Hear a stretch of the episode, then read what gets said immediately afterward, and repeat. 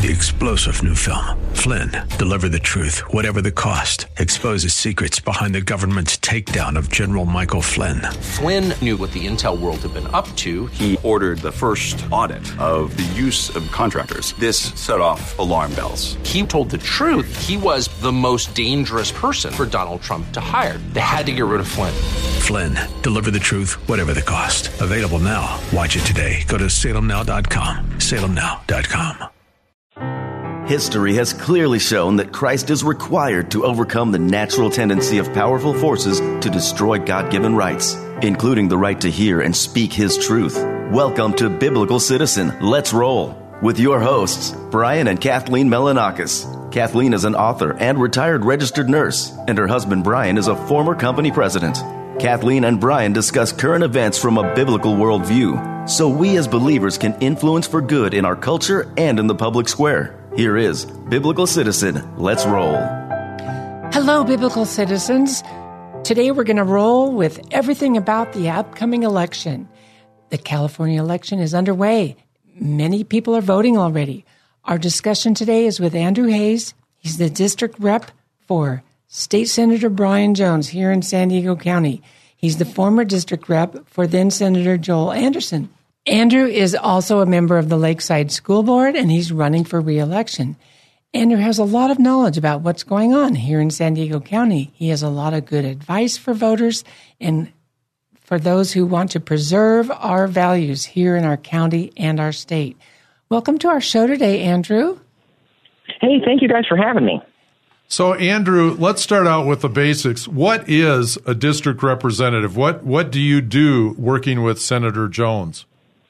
Yeah, so my primary role is as his district director is I oversee all of our East and North County constituent services operations. And when you represent a million people like Senator Jones does, there's a lot of things involved in that, right? So one of the primary things that we do is we deal with people who maybe have trouble getting a hold of the state, a three-letter state agency, right? I mean, you guys have probably tried to do that in the past. Yes. You may not have been able to get in contact with them. And so what we do is we can serve as an ombudsman between our constituents and the state agencies. And just to give a great example of kind of what we do is, over the past 2 years, when people needed help getting a hold of the EDD, Unemployment Department, for their benefits during COVID, because as you recall, the unemployment department, it was just a total disaster. It wasn't answering their phones, wasn't, responding to emails. Our office, through Senator Jones, we were able to get over 4,000 families in our district, their benefits that they were entitled to when the government forced the shutdowns. And so I think that's just one example of things we do. The other things we do is we recognize people for great outstanding achievements that they've done. So students who get, perfect attendance, and we give them Senate certificates of recognition. There's numerous things we do. Rotary volunteers, Kalanians, right? People who do good things in their community. And then, of course, the very basic service role that we serve, of course, is if someone writes into our office and asks us a question, we respond promptly. We make sure that they get a response from the senator, because that's the senator's job. And so my job as his district director is to oversee all of our staff and all of those operations to make sure that that's being done properly and with respect to our constituents. That is excellent. And we hope that Senator Jones' reelection campaign is going well again. He's running for reelection. Why should people vote for him? We know why we want to vote for him, but why should they? Well, I think that Senator Jones has a proven track record, right? He has a proven track record of standing for values that we subscribe to, we believe in, but also he has a record of working across the aisle, and that's important in Sacramento. Don't forget that Sacramento is a super majority run by one party. And so when you can have successes as a legislator in Sacramento, it means you can work across the aisle, and you have to. And so, this year the senator has got 8 bills signed by the governor. That's likely more than any other Republican in the Senate. And so he's working hard to find real solutions to the quality of life issues in San Diego. And one example of that is he co-authored a bill with Senator Ben Hueso and Assemblymember Jim Cooper about the sexually violent predator placement that happens in counties, because current law allows for sexually violent predators to be placed without community notification. So the senator ran a bill and worked across the aisle to introduce that bill. He's also introducing another bill on the first day, once he's reelected, to address the homeless crisis, because what we see, it's a public health crisis, and it's also a community crisis. And yes, so one of the things that the senator wants to do is start by banning and prohibiting homeless encampments from being within 1,000 feet of daycare centers, parks, schools, libraries. That's where our kids congregate and play. Mm-hmm. And so this is just the first step. It also would require some mental health supports to be provided to them as well. So this is a really important bill, and he's working on gathering bipartisan support, because that's how you make change. And so that's, I think, why Senator Jones should be reelected. Absolutely. And we can count on him for standing up for our family values, too. Our family values of restricting abortion and having decent education in our schools and things like that. So we are very... Yeah, that's one of the things... Yes. I'm sorry to interrupt. Keep going. No, that's one thing we really, really care about on our show. And you're a member of the school board, and you're going to tell us about that in a minute. But I want to talk about... When you got my attention, I think it was at the town hall meeting that Senator Jones had for our town. You said that there is a way that you can talk to Democrats that actually agree with us on key issues, but they aren't even aware that their party now takes really radical positions that they don't agree with. You said that you can... you recommend a way of talking to them to inform them of how they should vote differently than they might be used to. So describe that a little bit. That would be very interesting to our listeners, I think. Yeah, absolutely. So look, like all of us, right, we have friends who are Democrats, right? And some of my closest friends are Democrats. And it's interesting, because when you talk to them about politics, they always say, oh, well, you just are a total GOP guy. You don't care about anything else. It's like, well, let's talk about the issues for a second. And I always like to approach it from the did you know perspective. So I ask them about, did you know that this is what the Democrats in Sacramento are doing? And one example I gave to one of my closer friends was, did you know that the Democratic supermajority in Sacramento voted unanimously to place sexually violent predators, who are defined in code as those who are mentally ill and have a high likelihood of reoffending, against children, and they have a right to go back into the community? That is what I asked him. I said, did you know that that's what Democrats support? I said, well, no, I don't support that. I said, well, your party in Sacramento does, and the people you vote for do. And they said, well, I didn't know that. And I said, well, these are the important things that you have to know. So so that was just one example. And so I like to say the did you know approach. It's not an aggressive approach. It's not a mean approach. It's approach of, well, did you know this? Did you know that this is what the policy they passed was, right?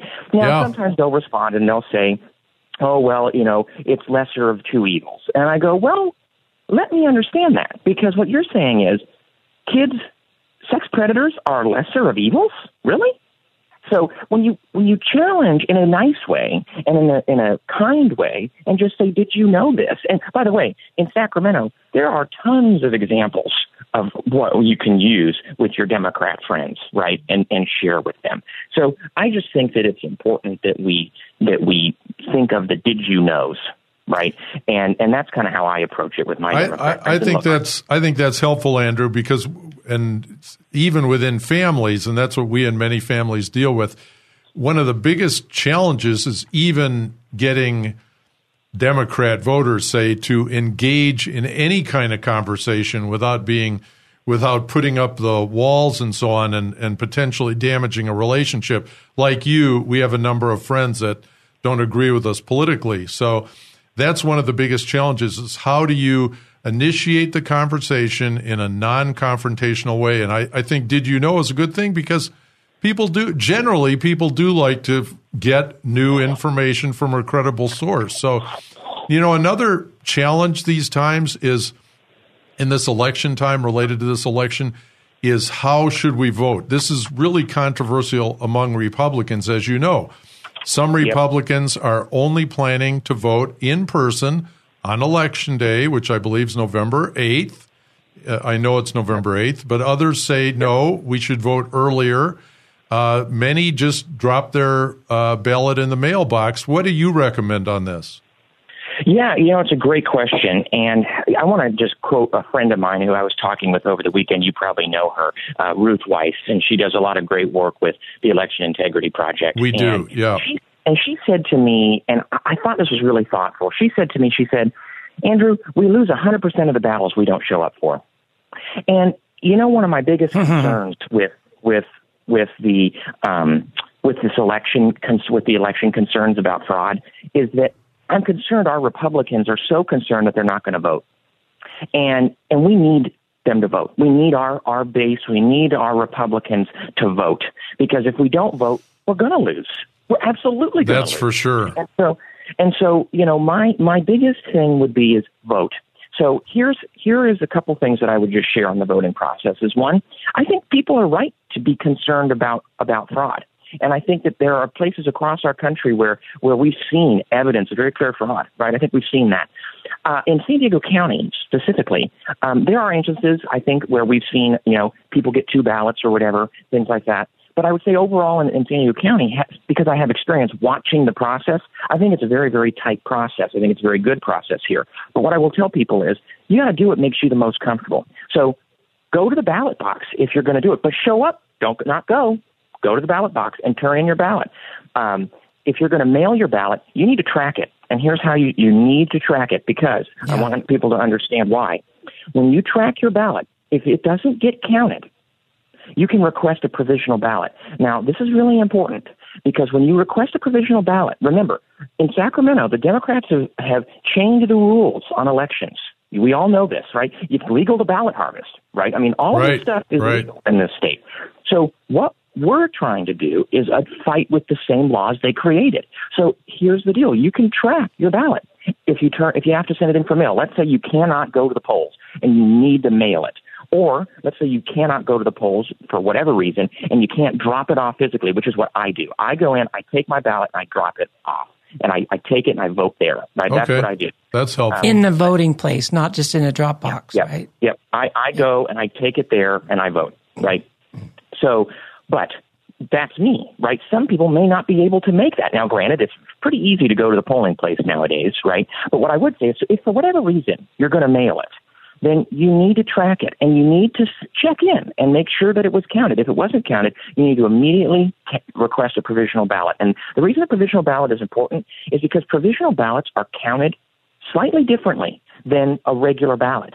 And so it allows for you to vote again if it wasn't counted, right? And that's really important, because it's following the law. It's all legal.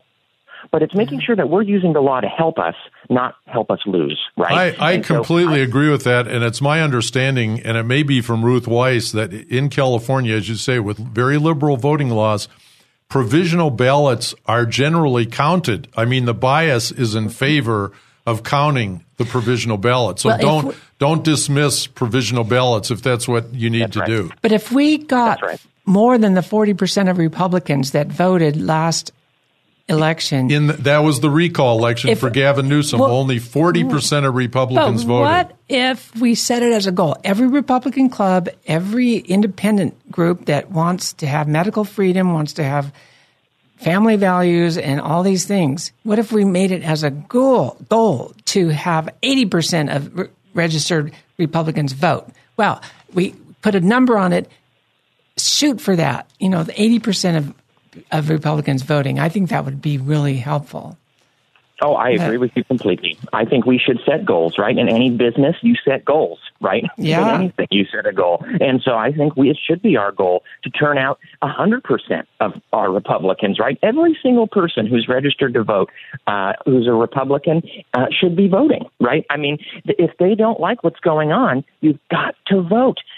And we have to vote. We have to vote our values. And so I think it's so important that we do vote, right? And this is, to me, very important, because if we don't vote, we don't make any change. No. That's absolutely right. And so some of the excuses are, Brian. Well, Andrew already addressed some of those. Like, we can get so concerned about voter fraud that we don't vote. You've already addressed that. That's a big mistake. Some Christians have the very mistaken view that Christians shouldn't get political, even to the point of not voting, which, by the way, is extremely unbiblical.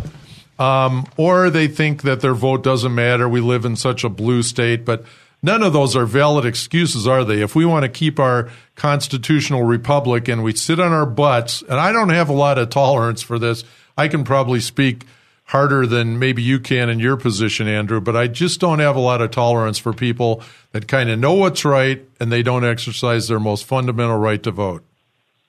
Well, you know what? My comment on that would be very simple. It's if you don't vote, then you don't get to complain about all the problems we have because you're not exercising your right that people died on the beaches of Normandy for. Yeah, I mean, Very good point. And people are continuing to be victimized as well. Like you say, the sex offenders are out there offending, and the homeless people are being victimized, and the children in the schools are being indoctrinated. And so doing nothing is not acceptable. That's right. So, it's not the answer. Look, that's not the answer. And so, you know, voting your values is the answer, right? And it's the best answer because it allows for you to have a seat at the table. It allows for you to have a voice in the process. But we have to show up and be a voice in the process. If we don't like something, we have to say something. You know, that's why babies cry, right? Babies cry because they don't like something or they're hungry, right? They need to have a voice, right? Yeah. You know, they need something, right? Right. It's the same thing for us as adults, right? Is we have a needs from our government, and we have to voice those needs. If we don't like something, we have to send a message that we don't like something. And I think that to me is so important. And sending that message is with our vote. It's the way that we can vote. It's the way of persuading others to vote with us, right? Through those did you know conversations. I agree. I was out walking precincts. And, you know, I was talking to a Democrat who said, you know what, my party's left me, and I'm going to vote for you, Andrew. And I said, thank you so much. But this is because we're having good conversations. Speaking of that, I want to pivot to that, voting for you. I want you to tell us a little bit about, you've been on the Lakeside School Board, I understand, for 4 years. You were elected at a very young age. You're running for re-election now. So tell us a little bit about some of the challenges, some of the things you've had to deal with on the Lakeside School Board, or good or bad, and why it's so important to support your re-election. Well, I appreciate that. And so, you know, one of the things that when I ran 4 years ago, right, I didn't think in any universe that my biggest battle would be to reopen schools. I never thought that would be.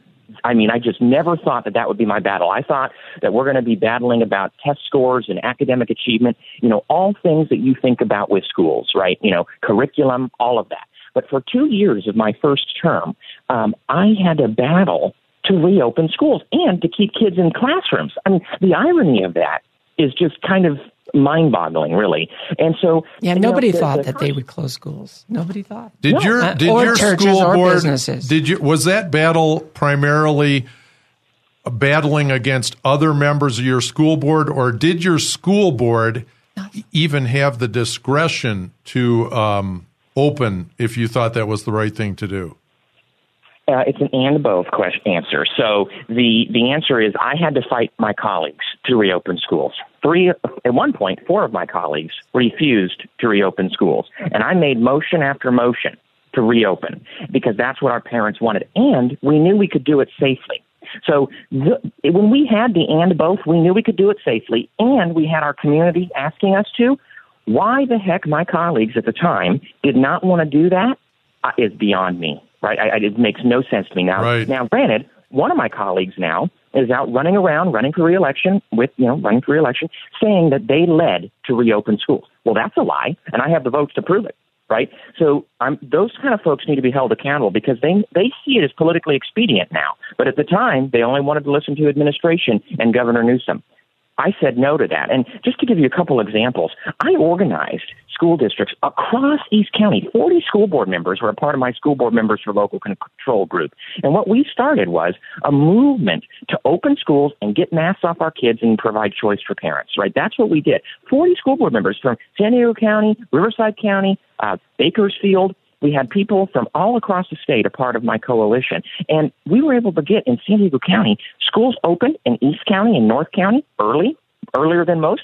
And so that's because we've joined together. We need to fight together. And then we got masks off our kids in Rancho Santa Fe and Alpine and Lakeside and Ramona.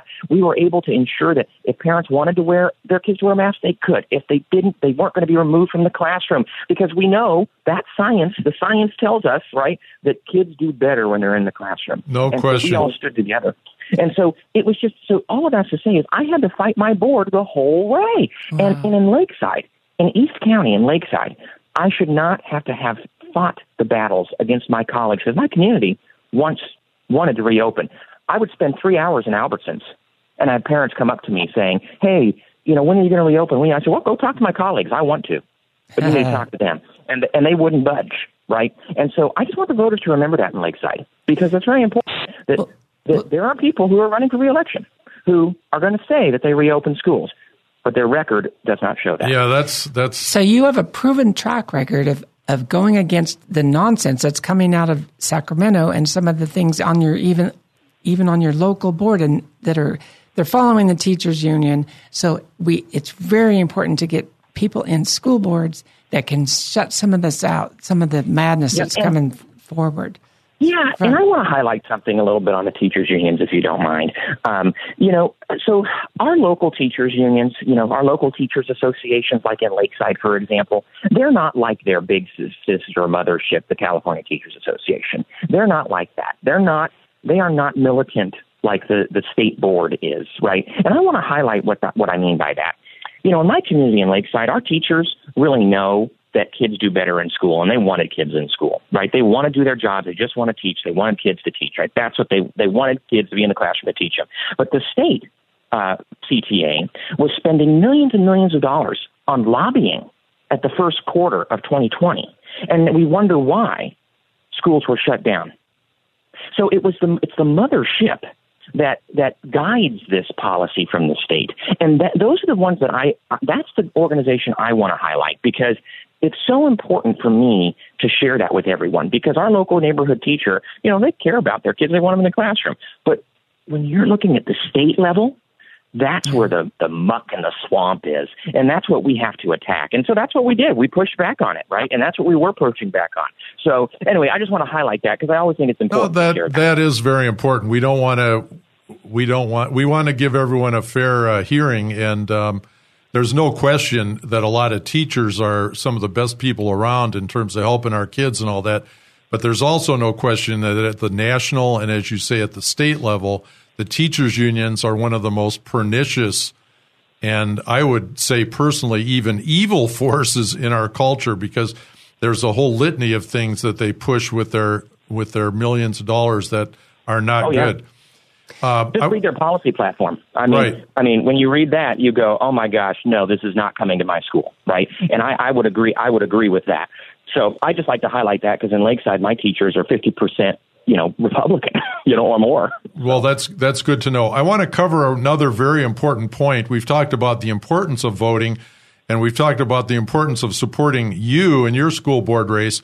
Let's talk about who to vote for. How do people know who to vote for, especially in nonpartisan races, judicial races, and frankly, in many school board races? So I want to encourage our listeners, use a voter guide, and use a voter guide from an organization you can trust. I'm going to suggest a couple, and then you can weigh in as well, Andrew. There's a newer group called freedomrevival.org, and they're related to what we've just been talking about opening schools and opening businesses and fighting for medical freedom. But they endorse good candidates across the board at all levels in San Diego County. And another great voter guide is penniespicks.com, looking at things from a biblical worldview like we do on this show. And again, listing the endorsements from top to bottom of the ballot, very important. Of course, there's the official county voter guide. So what do you, any comments on that, Andrew? The Republican. Yeah, I was just going to say the official Republican guide is always good. And the other one I would say is Family Voter Guide. Family Voter Guide is a really good resource. It has all of the different endorsements for every candidate in every race. And I want to highlight why that's important and why I like Family Voter Guide so much is they don't say they go one way or the other, right? They don't say that. But what they say is who's endorsed by who. And that to me is so important because, for example, I'll use my example in Lakeside.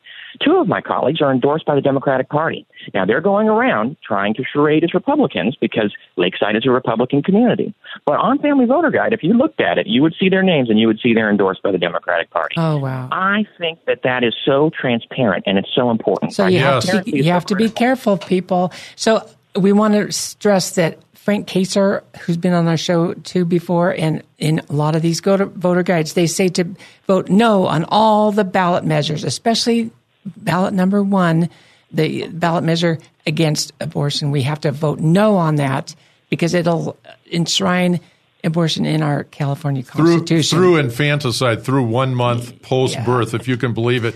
But Andrew, we've pretty much come to the end of our show. It's been so helpful talking to you. You've given us a lot of really, really good information, telling us how we can vote, the importance of voting, and everything else.